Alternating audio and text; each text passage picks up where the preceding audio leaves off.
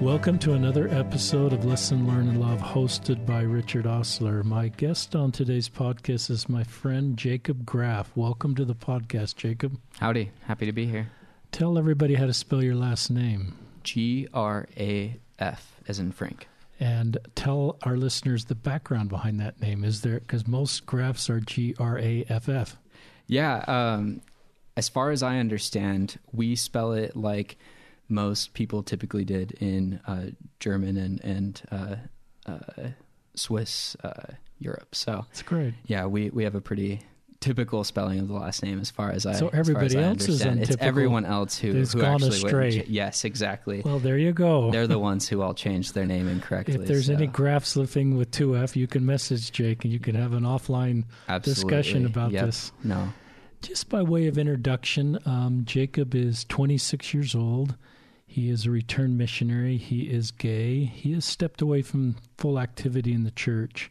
We'll talk more about that. He has a great professional career underway. He's worked at a company called Divvy, D I V V Y, um, high tech company here in in Utah County, Salt County. hmm Um, he has a leadership role there. He's the director of um, product op- product Product operations. product operations. hmm So this will be a podcast of Jacob telling his story of coming out gay, how he knew he was gay, when he knew he was gay, some of the theories that people presented to him, why he was gay, and how he worked through those. His relationship with his family. He's the oldest of six, has active LDS parents. Um, that'll be a lot of the story. We'll also talk about potentially just you know any suggestions he has to YSA leaders as they're supporting their LGBTQ members. Probably and talk about his um, role at Divvy and just um, how he is being received there as a gay worker, which is great, and his relationship with the CEO and his fellow workers and the other LGBTQ people at Divvy, and how that is just such a great space for him. And when I hear that, it makes me happy. It's an improvement in our society that everybody feels welcome at work and people are being promoted based on their abilities to contribute versus any other a- attribute. Um, whenever I do a podcast with someone that stepped away and from the church, sometimes people ask me, why would you tell that story? And this is a podcast I've wanted to tell all stories as long as the guest is respectful of the church, which Jacob is. Yeah, I'd always invite um, someone like Jacob, if I were was YSA bishop, to follow the teachings of the church. Everything good in my life has come from following the teachings of the church, and I invite everybody to do that. But as a YSA bishop, I had YSAs that um, they just didn't feel that was their path to fully participate in the church. And I would just say, I'll walk with you. I want to be involved in your lives. Um, my role in your life is not conditional on full church activity, and I want to be there to walk with you on the road that you feel is best. I'm not going to invite someone to go down a road different than the church teachings, but if they self determine that's their road, then I'll walk with them. And so that's what we're kind of doing with Jacob. Um, neither of us inviting others to follow Jacob's path, but I think it's helpful just to hear Jacob's story and how he's navigating this really difficult road in a very thoughtful way. Jacob offered a great prayer before we went live. Sometimes we tape those prayers as part of the podcast. Um, just a great spirit about Jacob. Um, one of the, maybe one of the talks that resonate with me when I meet somebody that stepped away is Elder Ballard's talk in November 2017 at BYU. Um, and the question is to family and friends who are less active, Elder Ballard encouraged listeners to love them. And this is his quote Please don't preach to them. Your family member or friend already knows the church teachings. They don't need another lecture. What they need, what we all need, is love and understanding, not judging.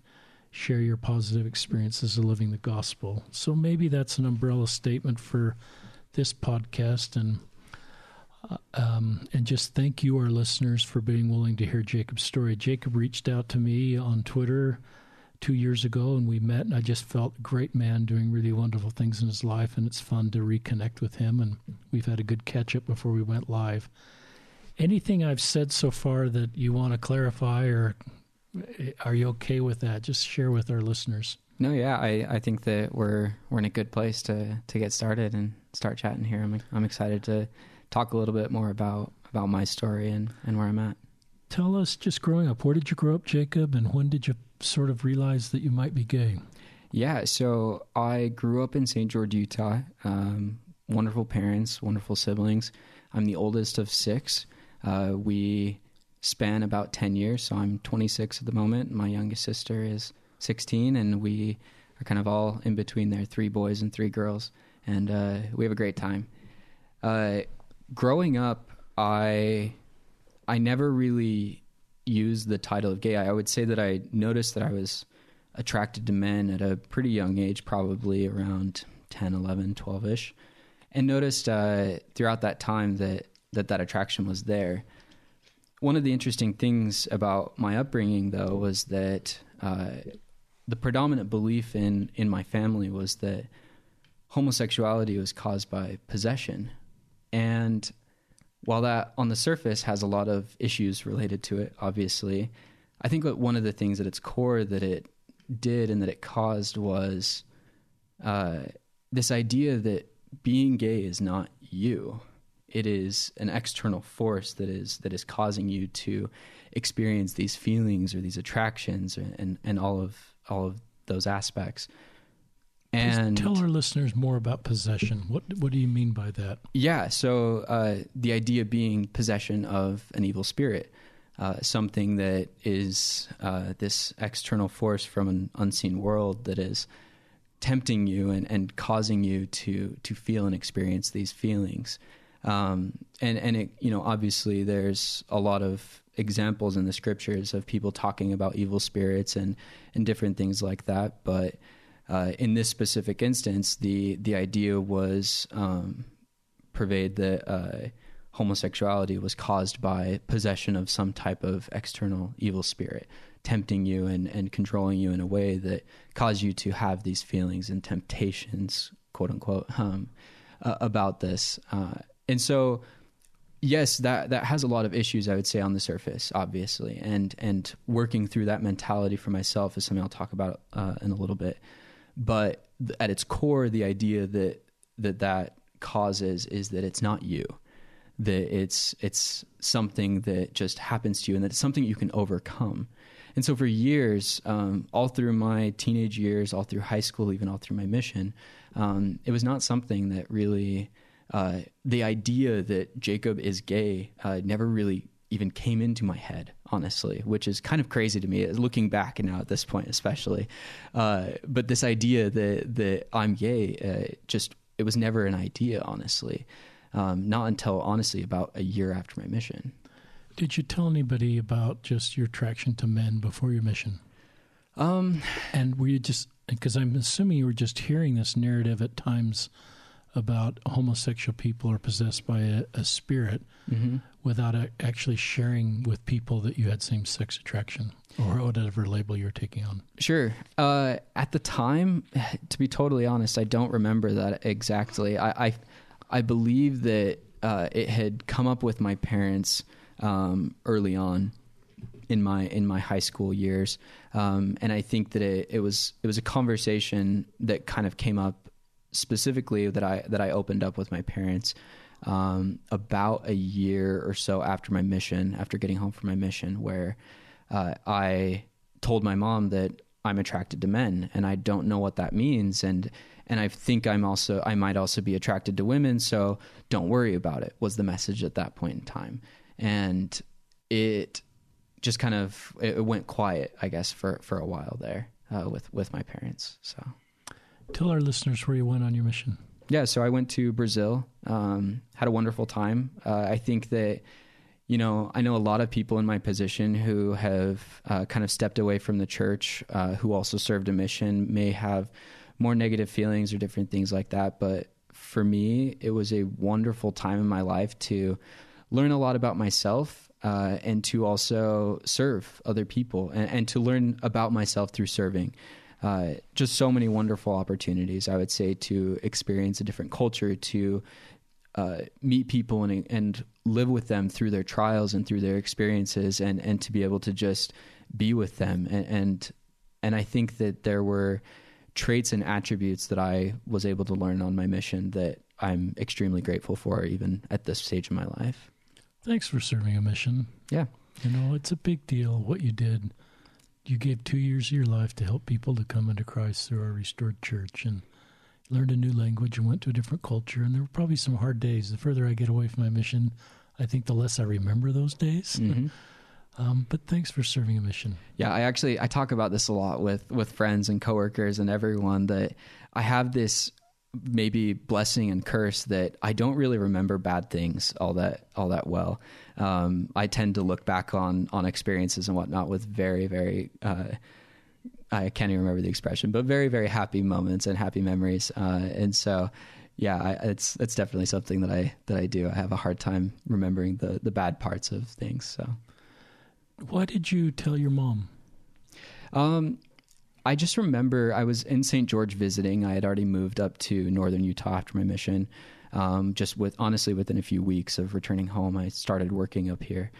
Um, and I remember coming home and just being anxious and feeling very upset. My mom could tell that I was that I was quite upset, and it just sort of came out. I, I just sort of sprung it on her. I wasn't even planning or to talk about it at all. It was just sort of in the moment that it happened.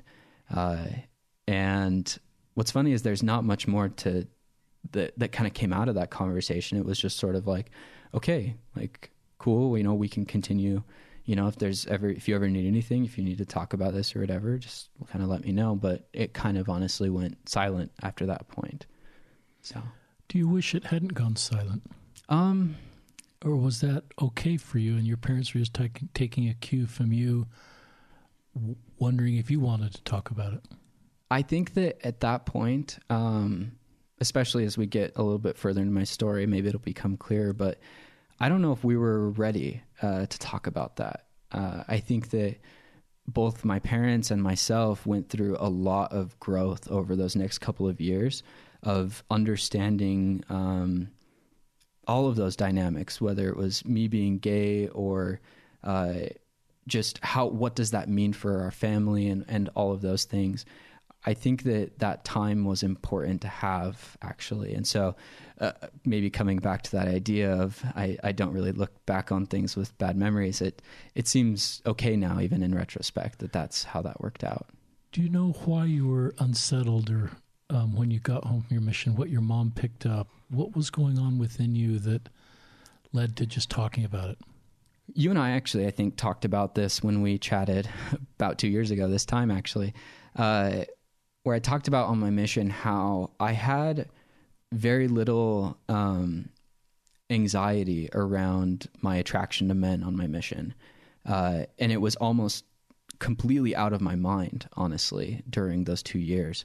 And it was very wild.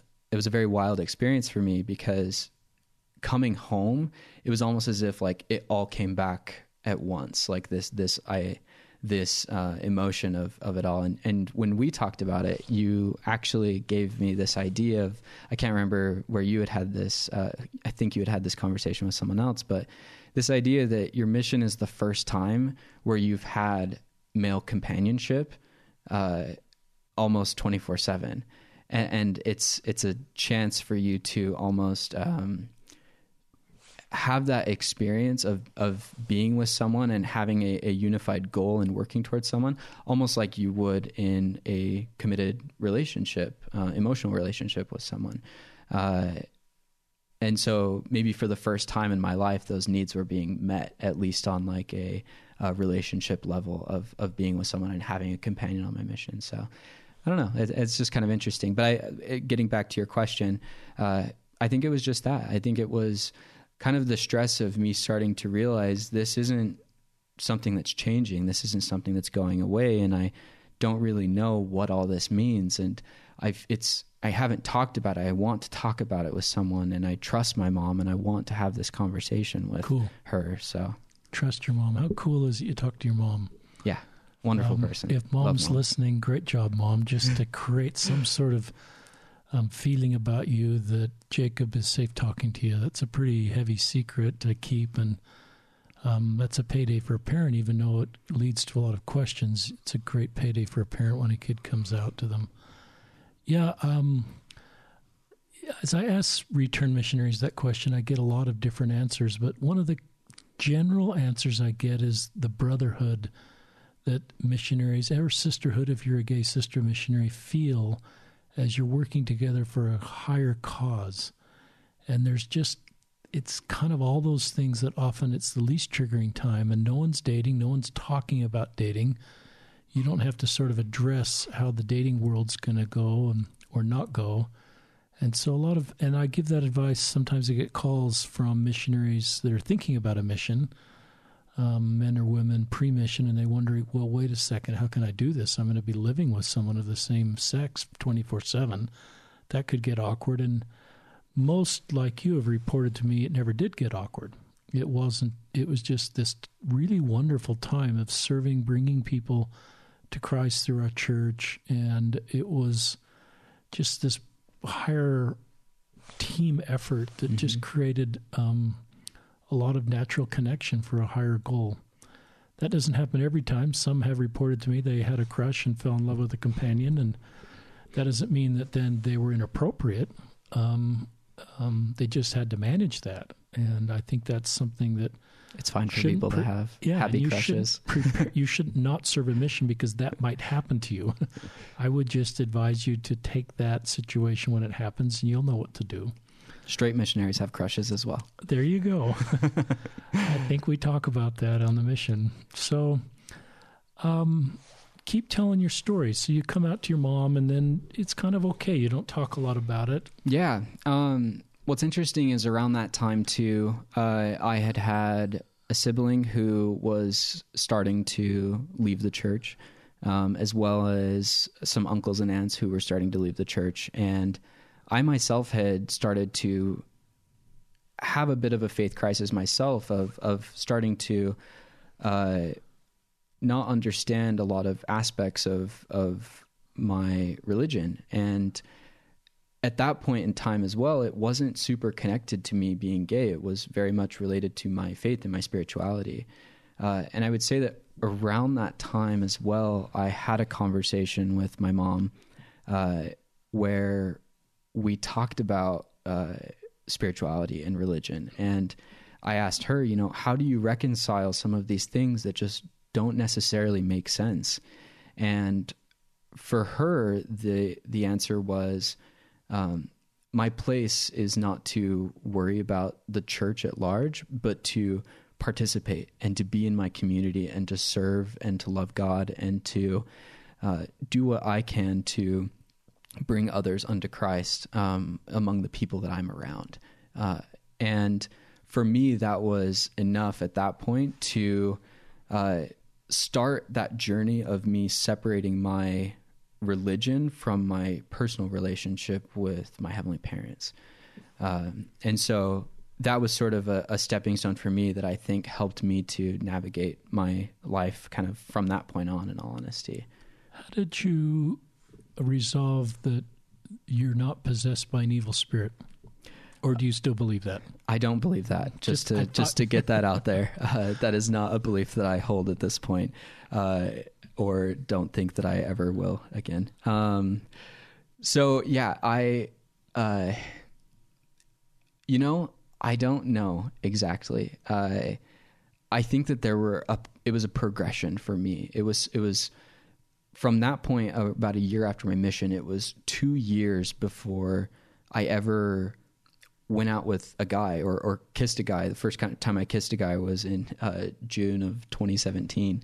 Uh, and that was about two years from that point that I talked to my mom. And, and I would say that throughout that whole time and that progression was me kind of working to understand this and, and, and trying to figure out, is this me? Is this not me? Um, can this go away? Will this go away ever? Uh, and I would say that I finally just came to a point after a number of conversations that I had where I realized this is me. Um, and I would almost say it was, uh, you know, some type of spiritual confirmation for me that this is me and that I don't have to worry about this that I can that I can navigate this myself because it's okay. Did you ever ask God why you're gay? Yes, um, but I'd like to talk about that in a little bit. So then let's keep this in. We order. will we will get there. Good. um, so in 2017, that was when things started to change for me. uh, looking back uh, through my notes, um, it was funny. I'd even uh, it was definitely on my mind at that point in time. I found a note in my phone actually of I was driving to work and I had just I think I had read this article earlier that day about um, LGBTQ youth suicides growing in Utah and how bad it really was and, and continuing to uh, get here in Utah. And I just had this overwhelming emotion, even though at that point I don't even know if I was still in a place of accepting myself as gay, that I wanted to help and that I wanted to do something about that, that it didn't feel right and that something had to change and get better. And so then, you know, that was in like Marchish and, and time is going on. And uh, in June, I finally, I had this moment where I just told myself, you know, I have to do this. Like I need to go out with a guy and go on a date and probably kiss him and and and figure this out for myself. Uh, and so I did, and I went into the experience completely intending for it to push me back, to push me and, and help me feel like this is bad and terrible and not something that is okay for me to do and that it would push me back almost into the church and, and into um, this safe place, almost like this this comfortable place. I guess I would say. Um, even though it was so painful, it was comfortable at the time because it was what I had known all all, all the way up to that point. And you're active in your YSA ward, not very active. active. I'm elders quorum president at this point, actually, uh, in my ward, um, and actively talking to my bishop actually about all of this and um, yeah, so that experience happened. I go on, I go out with this guy, and I get home afterwards, and actually, no, I think I I got in my car afterwards, and I just had this moment where I was like, I feel fine. In fact, I feel comfortable and and safe, and for the first time in my life, like I get it. I get this like idea that like all of my friends all through high school and all through you know my time in Provo for like those like few years after coming home from my mission of my friends starting to date girls and like have like all these experiences.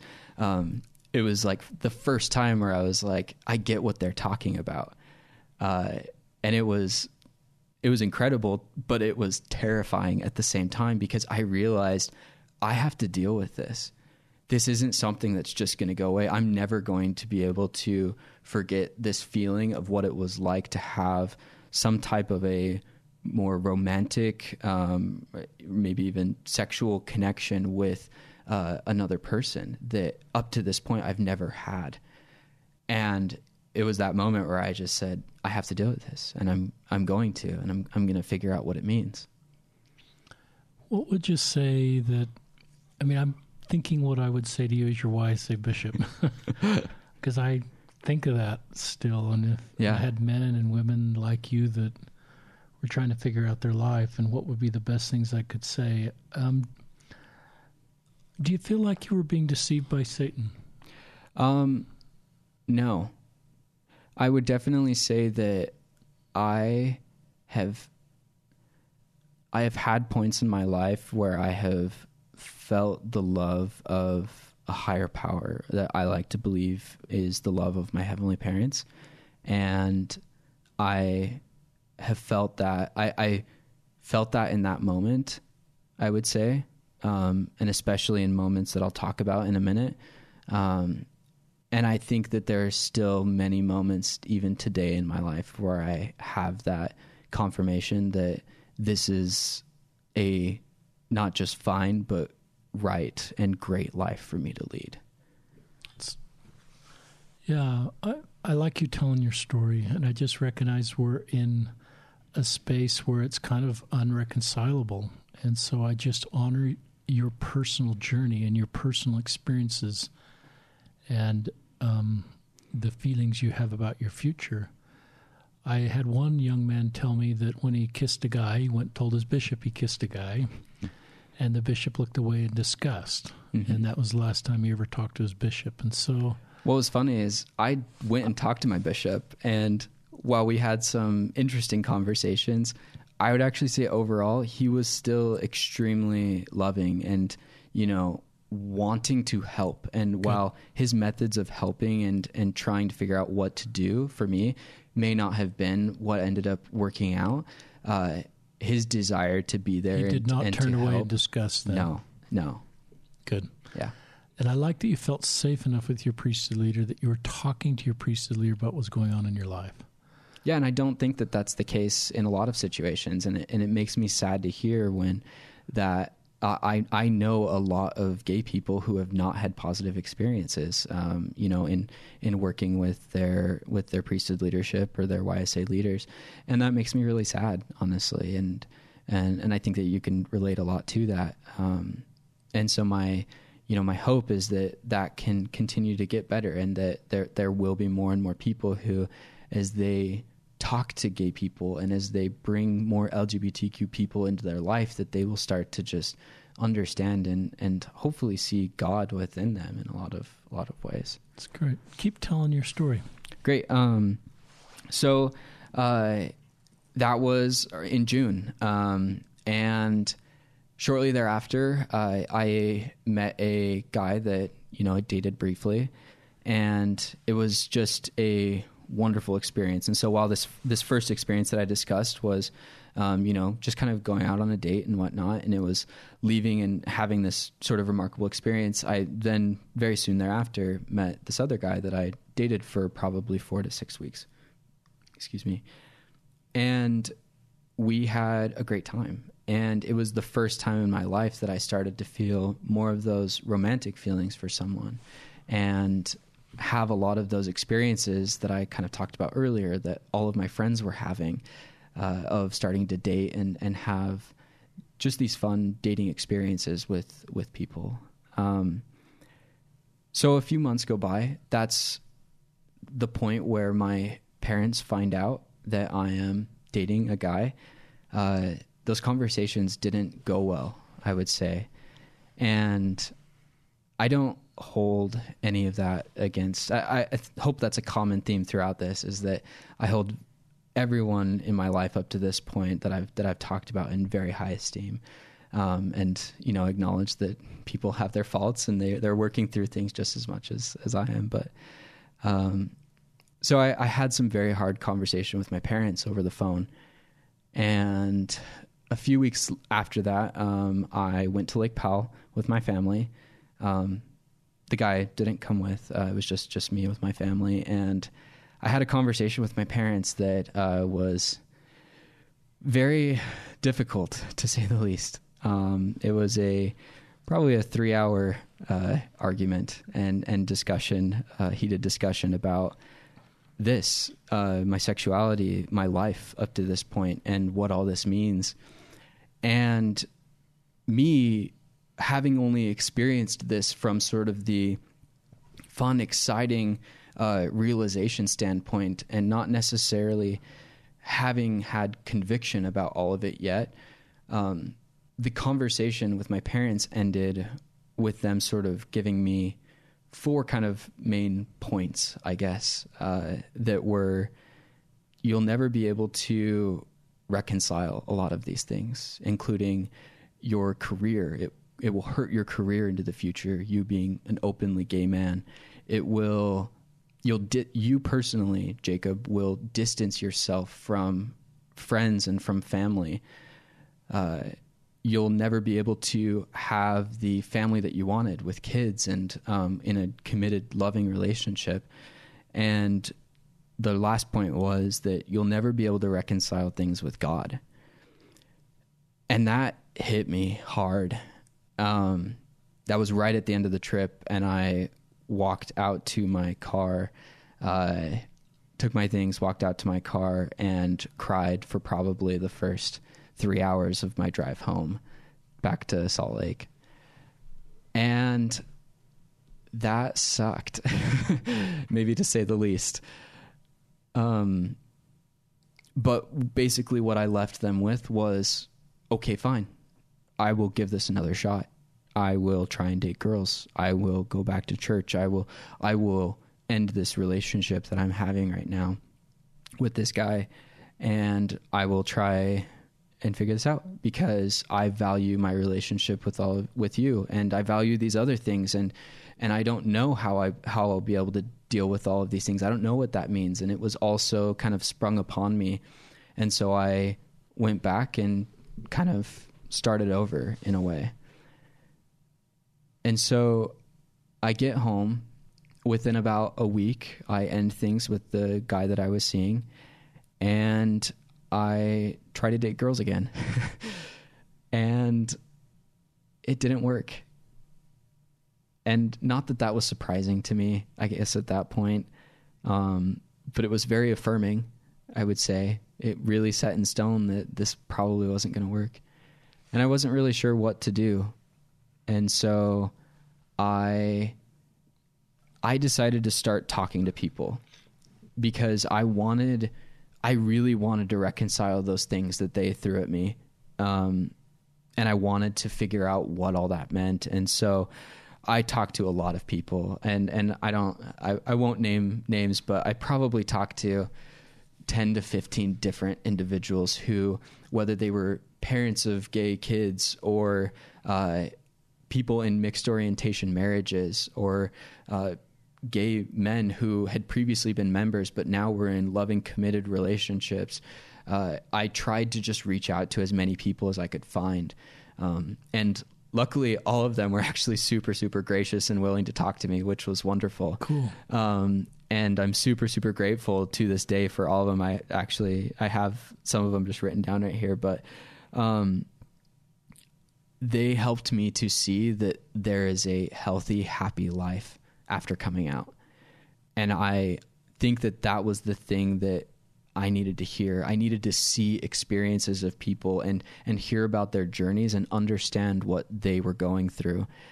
And so I actually talked to a, a, a mixed orientation um, couple, um, and the guy, we had a wonderful conversation about his coming out experience and his wife being so supportive and loving and and whatnot. And she eventually hopped on the call with us and, and joined and, and, conversed with us as well. And it was a wonderful call. But there's one thing that stuck out to me in that conversation that still to this day just sticks with me so much that going into a mixed orientation marriage, neither party uh, understands what they're consenting to.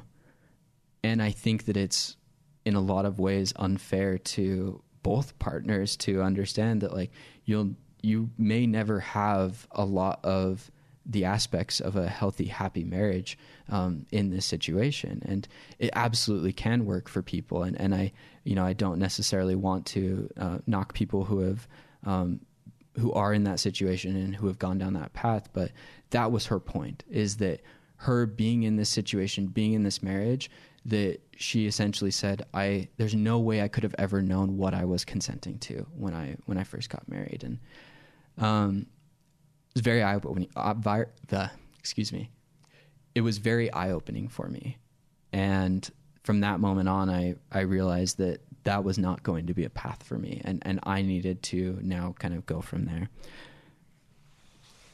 So, at that point, uh, I started to explore, you know, then my conversations with with gay men um, and, and, who were in relationships and whatnot started to happen, and I started to understand their dynamics of I can be in a healthy, happy relationship with another man, and I can have a family if I want to. I can have kids, and I can, you know, uh, get married and and do all of these things that other people get to do, and that started to I started to feel comfort in that and, and, knowing that that was okay and going to be a good path for me. And um, I came out at work, and it was an incredible, amazing experience. And Divvy, how did you come out at work?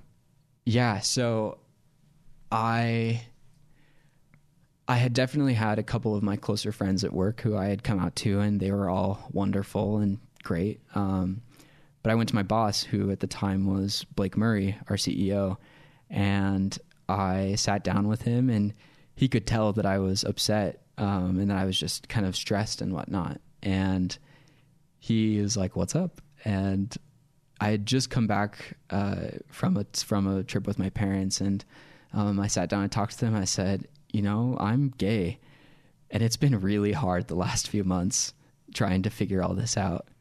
And he was he got up, he came around his desk and just hugged me, and it was an absolutely incredible experience. Um, and from that point on, I knew that I had someone in my court uh, at Divvy, and also that I would be perfectly fine in my working life from that point on. That I would be able to find organizations and companies and people who loved and supported me and didn't care about my sexuality. That it that it wasn't important uh, or or made a difference to them. Uh, and from that point on, uh, Divvy became an incredible place. It was before, but I I realized that it was an incredible place to work for LGBTQ people. And since then, I think it's only gotten better. Um, and and I've had multiple people throughout my time working there who have started working and ultimately came out to me. Uh, just let me know how grateful they are that Divvy is such a safe place to work, and I am truly grateful to the people around me who have made that possible at Divvy um, because I really do think that it's a that it's a special um, place to work, especially for LGBTQ people. How did Blake know how to do that? You know, I don't know. I, I think that uh, he's a dad himself. Um, I think that he he just can tell, and uh, I think he's thought a lot about it, eh, honestly. And I think that it was something that he just knew that loving first was the first and most important thing. So, yeah, for some reason that put tears in my eyes. Just you in an we've never really talked about employer situations, but here you are at a good company, feeling impressed to tell the CEO of the company about you being gay, and and we're in Utah, and it's and I I just I maybe I have tears in my eyes because I wonder if I could have done what Blake did you know, 10, 20, 30 years ago. I could do that now.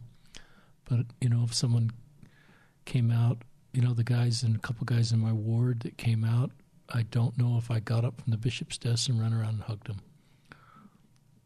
And the courage it took to tell that, and how healing it was just to say, I love you, man, and give you a hug.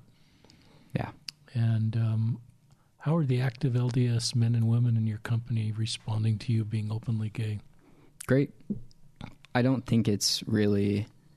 I, I don't think about it. I regularly talk about dates that I go on and, uh, you know, people that I, you know, think are cute and, and different things like that with, with coworkers.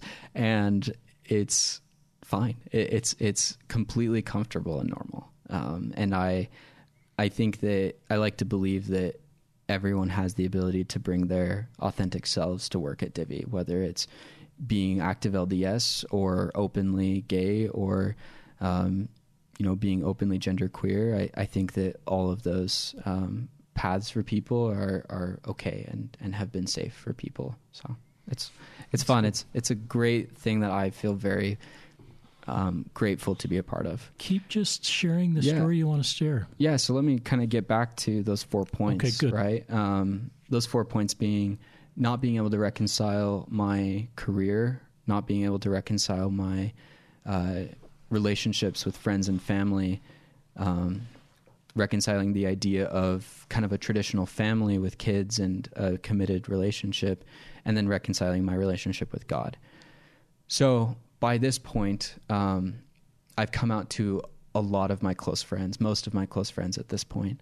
Um, I've reconciled these issues at work or, or this idea at work. Um, and now I am at a place where my friends have been wonderful.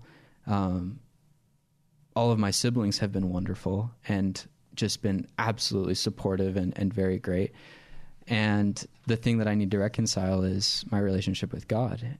And I remember going and up to that point I I had always gone in prayer and asked you know, what is the path for me? What what do I need to do, right? What path should I choose? Help me just to pick.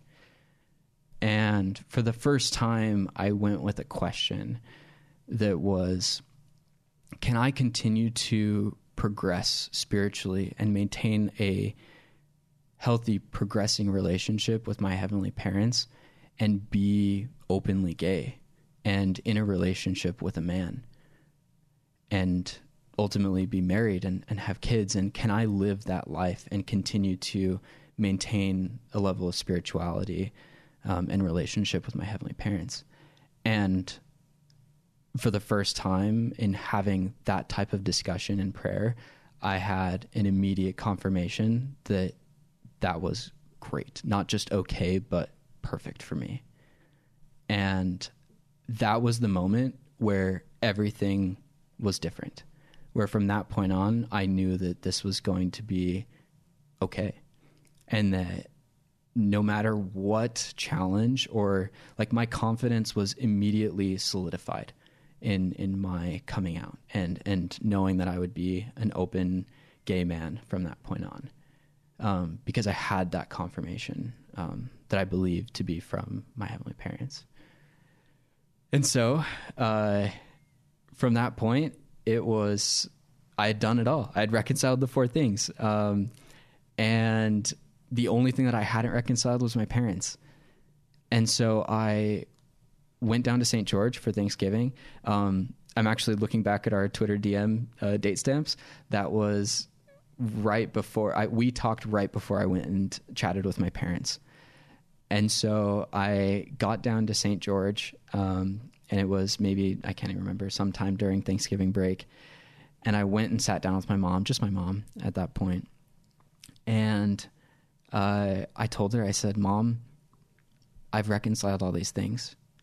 I said, You gave me sort of four things that I would need to reconcile in all of this and, and choose, and that I would be choosing. Um, my friends and family are not going to distance themselves from me. I'm going to be perfectly fine at work. And I have confirmation that this isn't a great path for me um, in terms of my spirituality.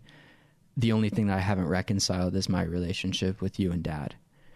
And if that's going to change, it will be on you guys and not me. And immediately my mom said, Okay, great, we'll figure this out. And she got up and she hugged me and it was it was perfect. Um and I think that over those months I, I I think that, you know, we have to give people the benefit of the doubt and, and a little bit of slack because, you know, I had been processing this for 24 years at this point. Um, my mom has had, you know, a few months basically to be understanding and trying to figure out what all this means. And so I don't hold that against her or my dad as as they've been navigating this. And um, today they are absolutely wonderful. Just my biggest cheerleaders and supporters. Um, and they have gone through their own personal journeys of coming to understand this. And while I don't know exactly where they're at on a lot of these things, um, I know that they love me and that they love me for who I am, and that this does not change anything in terms of our relationship and our family, and that they are here to support me and do whatever it takes to ensure that we are close and that we have these familial relations. And whether that means bringing guys home and letting them meet them or you know telling them about dates my mom constantly calls and asks me about you know have you been on any dates? And we talk about my relationships and we we get into all of that. And i've had great conversations even with my dad um, where as he's been growing and progressing and understanding more of this he's called me and and had uh, conversations about insights that he's had as he's been coming to understand more about being gay and and everything related to it, I guess. Uh, and it's just great now. And so I guess like it was really bad there for a minute, but in the end, it it as cliche as this phrase is, it got better.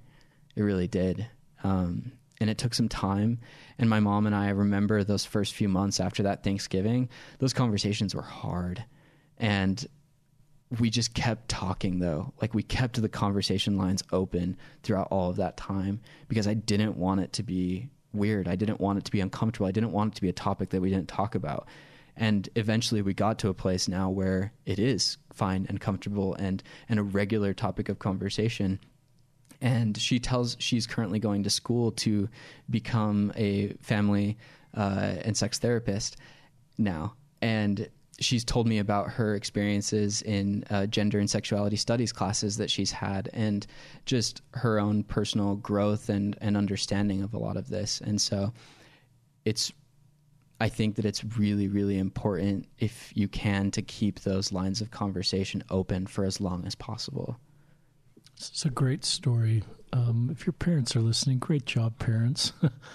I you you you know I have sons your age and daughters your age, and I I think one of the things that I would go through as I've talked to other parents is just this grieving process that what you hope for your son or daughter is not what's going to happen. And I think there's stages of grief as you re, as you're talking about your own parents have to go through and and just to learn and grow and you've been processing this for a long time and as a parent so those parents that are listening i think what jacob is sharing is wonderful but be patient with yourself and it's and it takes some time to sort of go through the stages of grief. Not that you're sad or disappointed in your kid, it's just it's changing expectations. And yeah, you worry as an active LDS parent what this means for your son or daughter's eternal plan. And and I don't know what your parents would say at this point, but I think you just have to leave that at the Savior and say, These Jacob's Heavenly Father's son.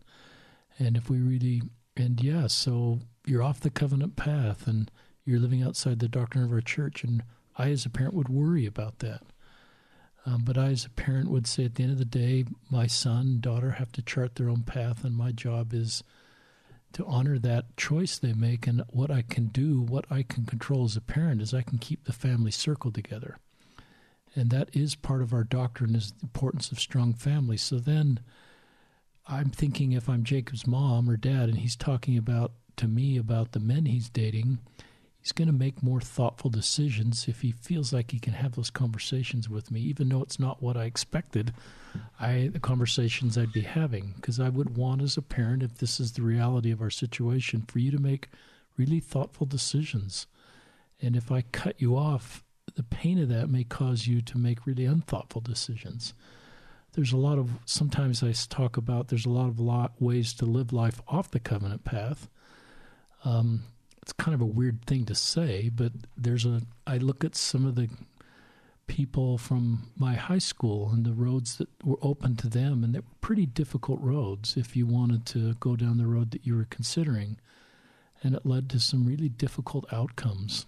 Um, and a lot of that was to mute the pain they felt by turning to muting by turning to drugs and alcohol and just ways to mute the pain they felt about mm-hmm. the difficulty of their situation.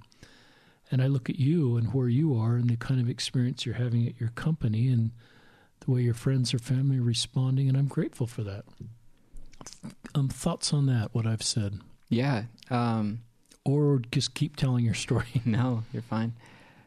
I think that this world of that I that I like to call just this very nuanced world of being in the gray almost. And Brene Brown actually has a book called Braving the Wilderness. It's one of my favorites, and for me, it kind of opened up this world of realizing that I don't have to be stereotypical Mormon or you know member of the Church of Jesus Christ of Latter Day Saints, nor do I have to be uh, stereotypical gay in a lot of ways, right?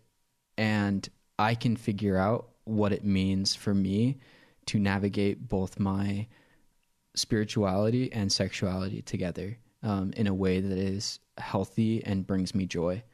Um, and that's ultimately my my goal.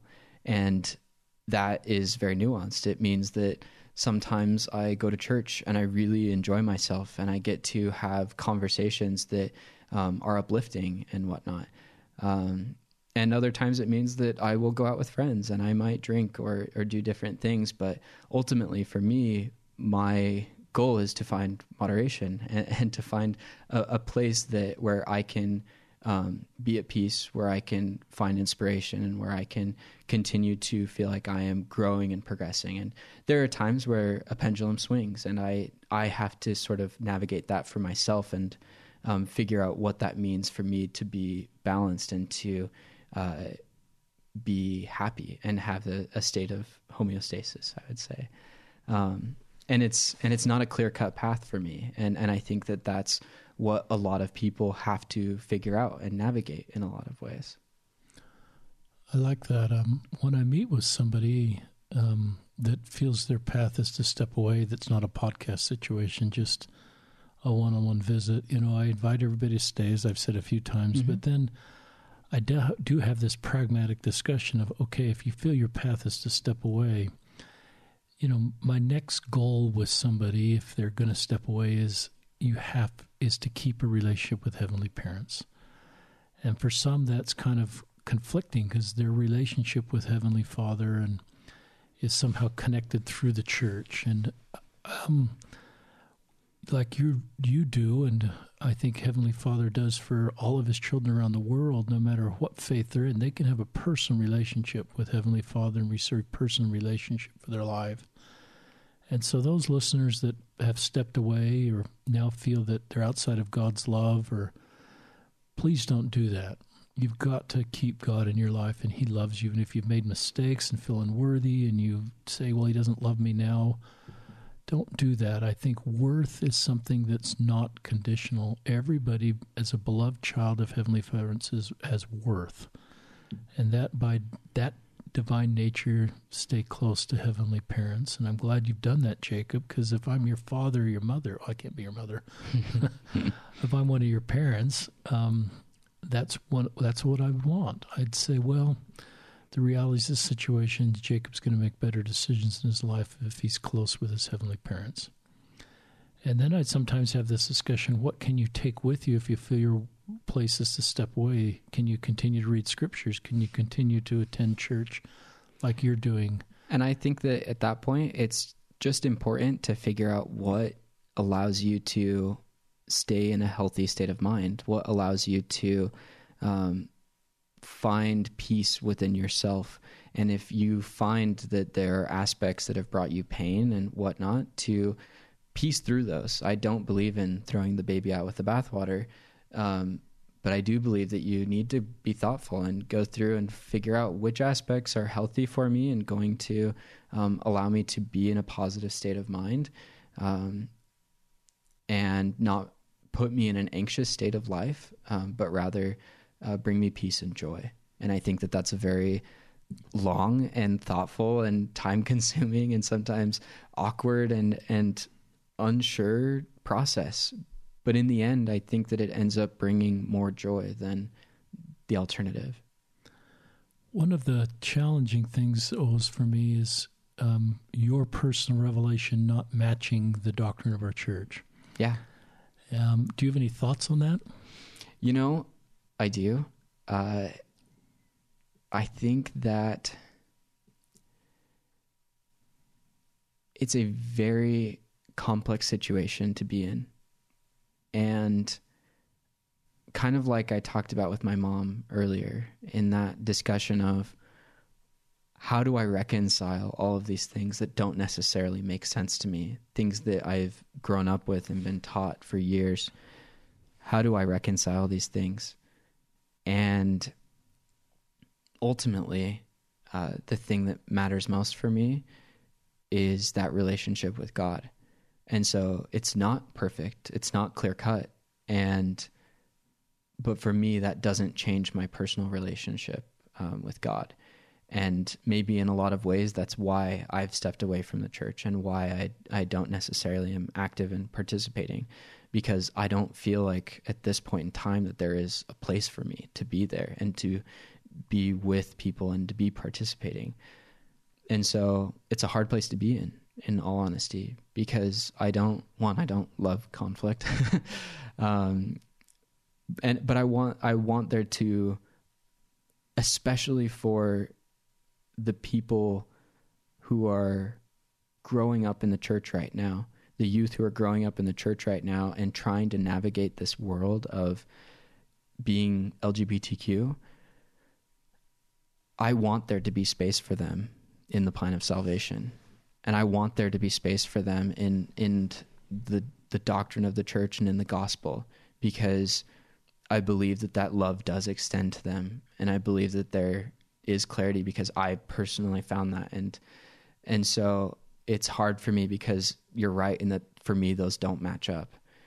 Um, I think if anything, I want that to match up, at least for the people who are going through the similar situations that I was um, ten years ago, five years ago, three years ago. It's a good answer, and it's a complicated question. And we like to talk about complicated stuff as best we can on this podcast. And I don't know what to make of that. I mean, I could say that I could say things that, but I just have chosen that my personal revelation doesn't give me the ability to judge your personal revelation. And my personal revelation, um, you know, was, I, I, but I've never walked your road. Yeah. I've never faced, you know, 60 years of being alone. Um, I've never faced the issues you face and have to, had to, had to ask the questions you've been asking and to go deep and sort of figure out your future. So what do I do is I just I just don't I look at the doctrine that Christ taught as to love my neighbor as myself, charity never faileth. And I just don't know that I'm giving up any doctrine that I believe in by just saying, I'll support you in what you think is best. Mm-hmm. And I think that love is the most important thing of all, right? We we're commanded over all else to love God and to love our neighbor.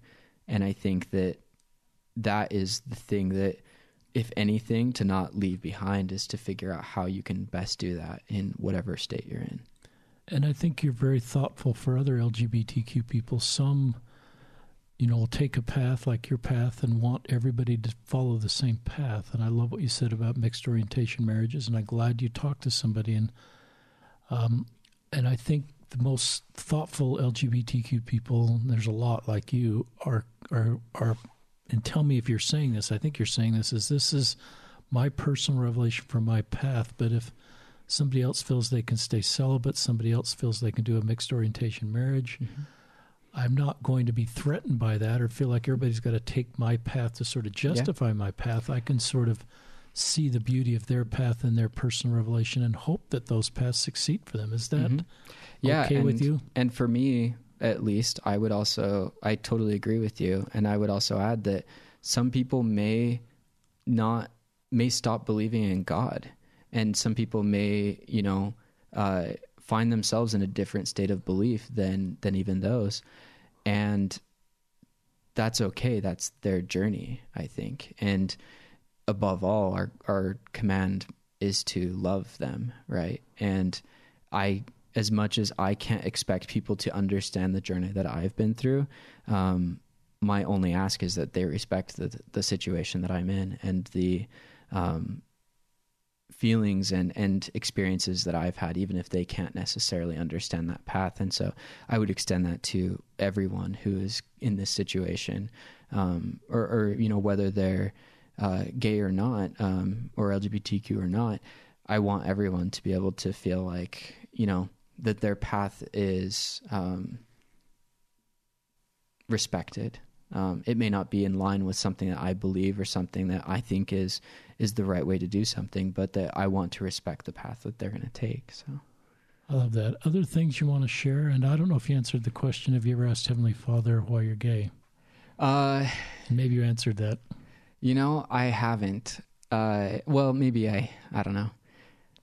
I don't know if I think about it that often. It's okay.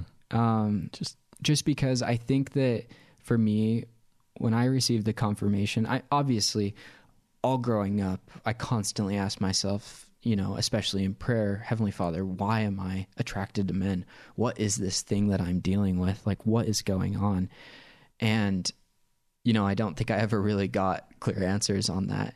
Um, but I didn't, when I had that experience of just being at peace with who I am, uh, I didn't really need that question answered after that point because it didn't really matter. It's good. Other things you'd like to share, Jacob? Um, I think that that's mostly mostly it. Um, my life today is a life of nuance, I would say. And it's not perfect and I still have so much to learn and to figure out and you know, at some point I would love to be in a committed relationship with another man and um, have a family and and and uh, you know follow that path for myself. But that's still you know not in any of my short-term future at this point. Um, and so there's a lot to navigate there still and, and a lot to figure out. And i think that my personal goal is to consistently check in with myself and to make sure that i'm in a good place and that if i need to lean more on and be more introspective uh, then I will. And if I need to be putting myself out there a little bit more and going on more dates and and doing that, then then I'll do that, right? And I think that it's just um, I want to take life in a way that I'm regularly just sort of uh, checking in with myself and and continuing to progress because um, that's ultimately the goal that I have. It's great. Just touched by your story, Jacob. I'm touched. You you are a very mature 26 year old. one of the themes I felt as I've met with LGBTQ people is a, a, feeling that generally a lot of maturity given the biological age. And I, someone could do their thesis on this or whatever that's called when you get a, mm-hmm. you do real complicated work at a graduate level. But, and I've sensed that's because you've had to go deep and you haven't been able to just rely on traditional sources and you've had to go deep to figure out your path and you've had to spend more time in prayer and pondering and, and so I, I think it's a credit to you and your personality. And I'm gonna lose my voice here, and I have no more water in front of me. um, but I just would want the best for you. I would want, if I'm your parent, I want to stay close with you. And I think what I try to do with as a parent and is I want, and as a YSA bishop, I wanted people to feel they could trust me, even people that were making choices that were outside the teachings of our church, because I felt like I would just help them make, but continue to make better choices. I could keep the family circle together. I could keep the relationship together, and that didn't. To do that, I didn't. That didn't mean I sold out my doctrine, what I believed in. I just, you know, allow the reality of your life to be different than my own. Mm-hmm. And um, unless you're actively working to take down my freedoms, if you're, you know, which I don't see just you moving forward in your life, the way you feel is best, anyway impacts my straight marriage or yeah. the things that I'm trying to accomplish with my family. And so I'm glad you're on the podcast. I'm glad we're learning how to better love. I, I like where your parents are, and I love that the family circle together. I think it's I think that's one of the greatest goals as parents is if we can keep the family circle together. And that gets hard for active LDS parents if if a child chooses to step away because they worry about empty seats at the table in the next life and their eternal family. And one of the reasons our LGBT people get suicidal, we've talked about this on a few podcasts, but one component or factor is if they feel they're uh, they're messing up their eternal fam their family's eternal family, or they're a burden.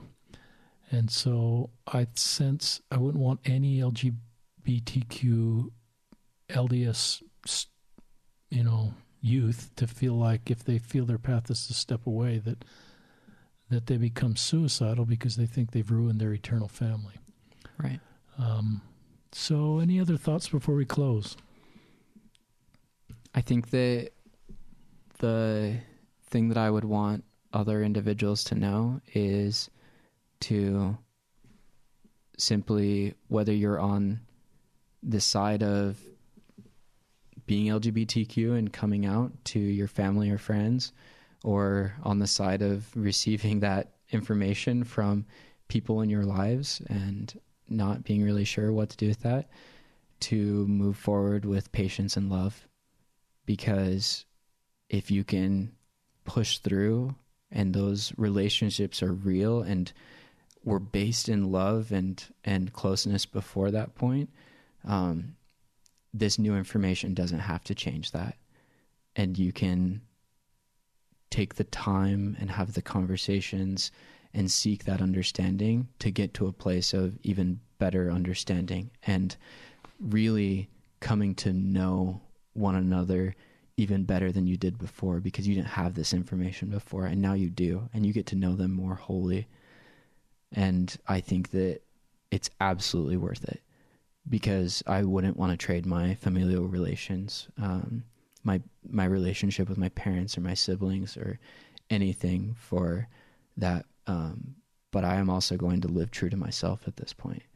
and i think that working through that to get to that place where we can be close and have these conversations and I can continue to be true to myself and my sexuality that it's such a great place to be on this side and absolutely worth all the hard conversations and the journey and everything up to this point. I love that and I hope you're I hope you're successful. I want you to be successful. I I wish our listeners could see Jacob. He's upbeat, he's positive. You can tell he's just in a great spot with his career, emotionally, and if I'm your parent, that's what I want for you know my son or daughter is to be where you are, um, and with so much hope for your future of your life and a feeling that you know your future. And I just leave part of that future at the Savior's feet and and just say my job is to keep your family circle together and keep the communication channel open. I love the word hope and for those of you that are LGBTQ, um, if your hopes are different than Jacob's, I think we're both saying that's great. And some of the LGBTQ people I've met that are saying, you know, don't just just let me kind of choose my path, and I'm not going to, you know, just honor that. So I think you're in a great spot, and I love what you're doing and just your future. I'm re- it's first time we've talked about a Utah employer, Divvy, and how they are creating a culture. Um, to me, it makes your company stronger if I'm the CEO of Divvy, I'm a I'm an owner of a very small 10 person company, so we don't have 300 employees, but I want our company to be successful, and we've always hired the very best talent, and I would want to create a culture where everybody um, feels welcome so that they can all bring their very best talents together for the success of the company. So if I'm Blake, if that's his first name, mm-hmm. I'm and I'm running a company that's growing rapidly in the high tech se- sector of Utah I want people like you on my team. And that's why I love that, you know, the culture that's present in your company. And to me, that's not society going in the wrong way, it's society going in the right way so that you can fully contribute. And so, yeah, I believe we're in the last days and Satan's real and wants to destroy us, but I don't look at what's having at Divvy as part of that. I don't look at how your parents are keeping the family circle together by not ostracizing you. To me, that's an improvement of society. Satan is real. He wants to destroy us. He wants to tear the family apart. But to me, he does that by, if I'm your parents, sending you sending you out of the family, and cutting you off, and sending you to the streets because you've chosen this path. To me, that's what Satan wants to do: is divide our families that way. So if your parents are listening and other parents, I think what you know Jacob's parents are, doing is what Satan doesn't want us to do is by keeping the family circle so Jacob makes better decisions and feels his family's support and love as he moves his way forward. You okay with all that? Yeah. Okay. So we're trying to do podcasts in an hour these days. we haven't. We're at an hour and ten minutes. So that's an improvement. yeah. Um, and Jacob came really prepared with notes on his phone. Didn't surprise me. Just the kind of man he is. And Jacob, thanks for being my friend. Thanks for um, things I learned today from you, and just where you're going in life and you have a great life ahead of you. And thank our listeners for joining us on another episode of Listen, Learn, and Love, hosted by Richard Ostler.